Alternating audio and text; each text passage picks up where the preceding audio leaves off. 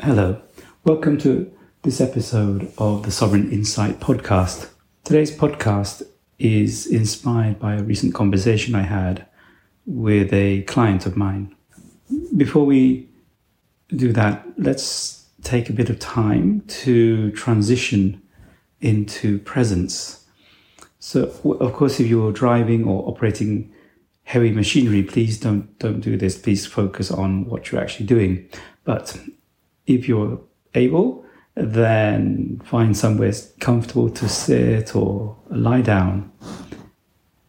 And let's take a few centering breaths in through the nose, nice and gently, nice and smoothly, and out through the mouth.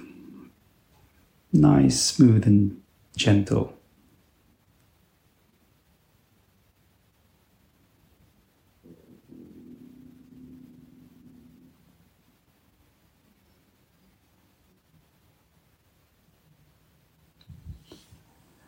And simply notice the space, the space that has just been revealed as you settle in to the here and now. So, as ever, please listen as if you were listening to your favorite piece of music or uh, like a, a piece of wood with ears. So, listen with very little on your mind and simply enjoy the experience.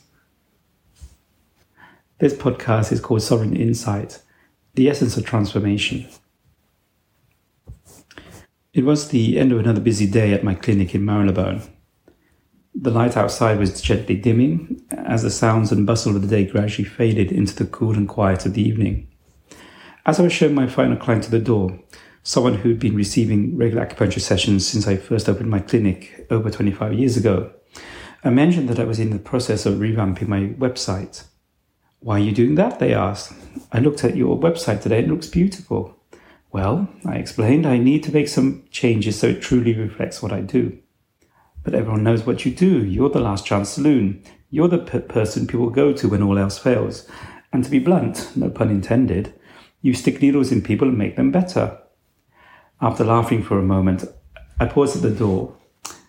Well, in some ways you're right about the last chance saloon, but these days I'm being called to go deeper, to make a shift from penetrating needles to penetrating questions.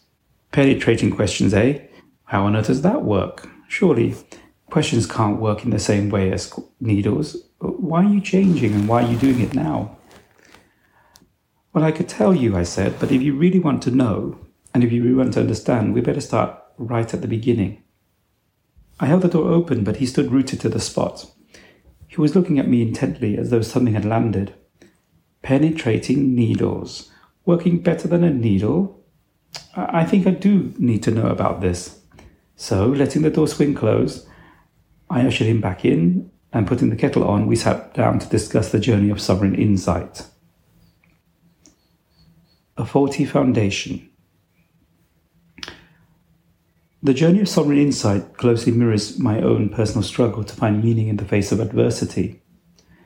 To escape the immense stress and unhappiness of my early childhood and teenage years, I hurled myself into the pursuit of academic excellence, significantly upleveling my life through hard work and dedication. At 12 years old, I met my first teacher of Buddhist meditation, and from my mid 20s onwards, I immersed myself in the practice of meditation as well as the academic study of Buddhism.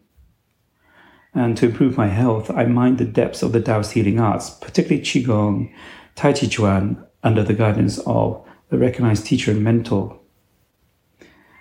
My attitude throughout was that life wasn't simply for living, but for self cultivation and mastery.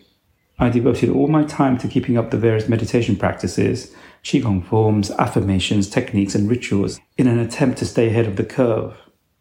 I believed that if I did more, knew more, practiced more, acquired more wisdom, went on longer retreats, consumed more information, trained harder, set an impeccable example of a cultivated being, and presented an image of perfect health and presence, I could achieve the ultimate goal of enlightenment. Underneath it all, though, an underlying dis-ease remained, a constant nagging sense of underachieving and of somehow falling short.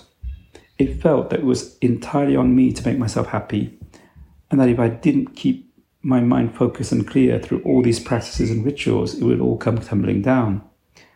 As I finally realized, though, that nagging sense of falling short and the fear that everything was about to give way was due to the whole edifice being built upon faulty foundations. Although the practices and techniques were not flawed, the underlying basis upon which I was practicing them was. And the central underlying flaw was this a tacit belief that I was intrinsically broken, and not just me, but everything and everyone else. As a person, I therefore had to constantly patch up and fix myself. And as a doctor and acupuncturist, I had to constantly patch up and fix my patients. But if we're intrinsically broken, then these are only ever quick fixes and temporary solutions, which meant that any apparent breakthroughs would inevitably transform into brick walls. You are not broken. From an early age, I read much about how our feelings of both stress and happiness come primarily from within. In my healing, I'd learned that we're all innately well, that we're always connected to a source of deeper wisdom that sustains us in every aspect of life. But aside from an intellectual understanding of this, I had no direct embodied experience of it at all. The idea that we are not broken and do not actually need fixing was simply an idea that had no impact on my day to day experience of well being. Realizing that there must be something crucial that was missing, I asked myself the following question What is the essence of healing? To help me make a breakthrough, I sought out the guidance and inspiration of people who have embodied that understanding and had a transformative experience of it. And for the past two years, I've engaged in weekly masterminds with my friend Edwin to bounce around ideas and to map out that process experientially. Edwin also does a remarkable job of editing my writing.